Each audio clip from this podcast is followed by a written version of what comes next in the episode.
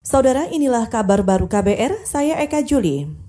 Gugus Tugas Percepatan Penanganan COVID-19 memperkirakan puncak pandemi COVID-19 di Indonesia akan terjadi 5 hingga 6 minggu mendatang atau pada pertengahan Mei nanti.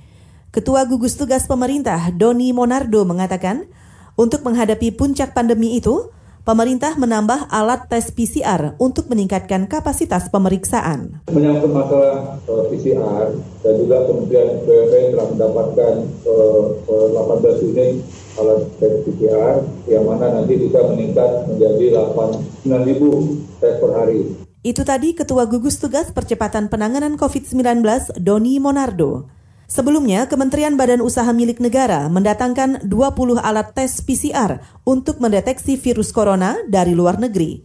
Alat itu diharapkan bisa memeriksa 10.000 spesimen dalam sehari. Saudara Gubernur DKI Jakarta Anies Baswedan mengancam akan mencabut izin usaha perusahaan yang melanggar aturan pembatasan sosial berskala besar atau PSBB. Aturan yang dimaksud terkait dengan pemberlakuan kerja dari rumah atau KDR bagi perusahaan di luar sektor yang dikecualikan.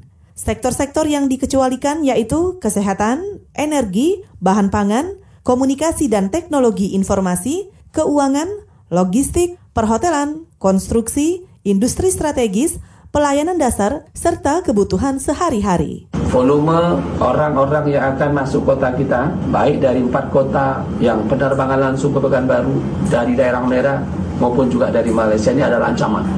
Isolasi karantina lokal itu tidak hanya sekedar ucapan, tidak hanya sekedar kebijakan dengan ucapan, tetapi itu punya konsekuensi. Maka apa konsekuensinya? Pemerintah harus hadir dengan mensuplai logistik. Gubernur DKI Jakarta Anies Baswedan juga menyayangkan masih ada perusahaan yang belum memperlakukan kerja dari rumah bagi pekerjanya. Akibatnya, kemarin jalanan ibu kota masih dipadati para pekerja. Sementara itu, hingga dua hari lalu, Dinas Tenaga Kerja DKI Jakarta melaporkan sudah ada 3.700-an perusahaan yang memperlakukan kerja dari rumah atau KDR. Kita ke Malaysia. Negara ini melarang beroperasi kedai pangkas rambut, kacamata, dan salon kecantikan selama masa pembatasan sosial untuk menangani pandemi COVID-19.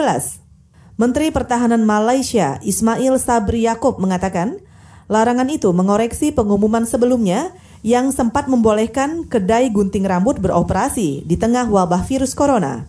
Larangan juga diberlakukan terhadap segala bentuk bazar Ramadan supaya tidak mengundang kerumunan orang dan berpotensi menularkan virus corona. Saat ini jumlah kasus COVID-19 di Malaysia mencapai lebih dari 4.800 kasus, sedangkan jumlah kematian 77 jiwa. Saudara, demikian kabar baru. Saya Eka Juli.